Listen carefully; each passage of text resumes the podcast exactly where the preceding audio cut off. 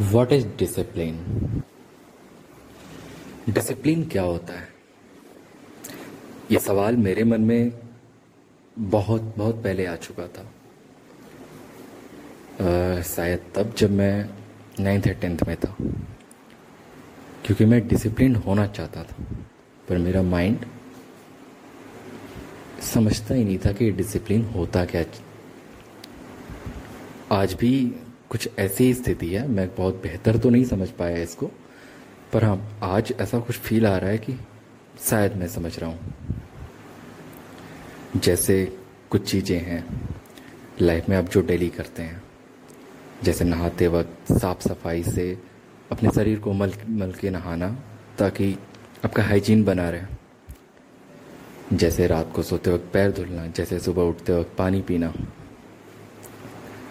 ऐसे बहुत सारे छोटे काम हैं, जो आप, अगर आपका मन नहीं है तो आप उसे कल पे टाल दोगे।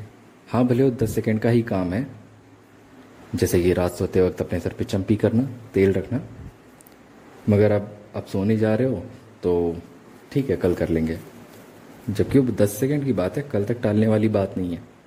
बट वो प्लेजरस नहीं है, वो एक्टिविटी आपको प्लेजर नहीं देती।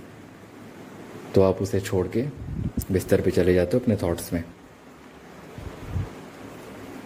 यही जो छोटी छोटी एक्टिविटीज़ हैं, जो आपको प्लेजर तो नहीं देती, दे भी सकती या नहीं भी दे सकती it depends just like exercise some day it feels good some day it's not इसी को हम डिसिप्लिन कहते हैं।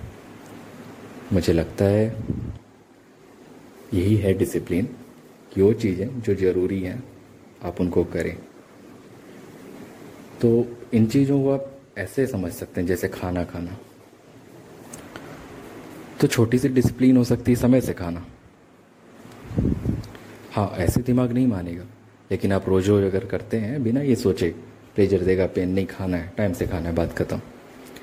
तो ऐसे आप उन एक्टिविटीज़ को अपने अंदर एम्बेड कर सकते हैं इनकलकेट कर सकते हैं।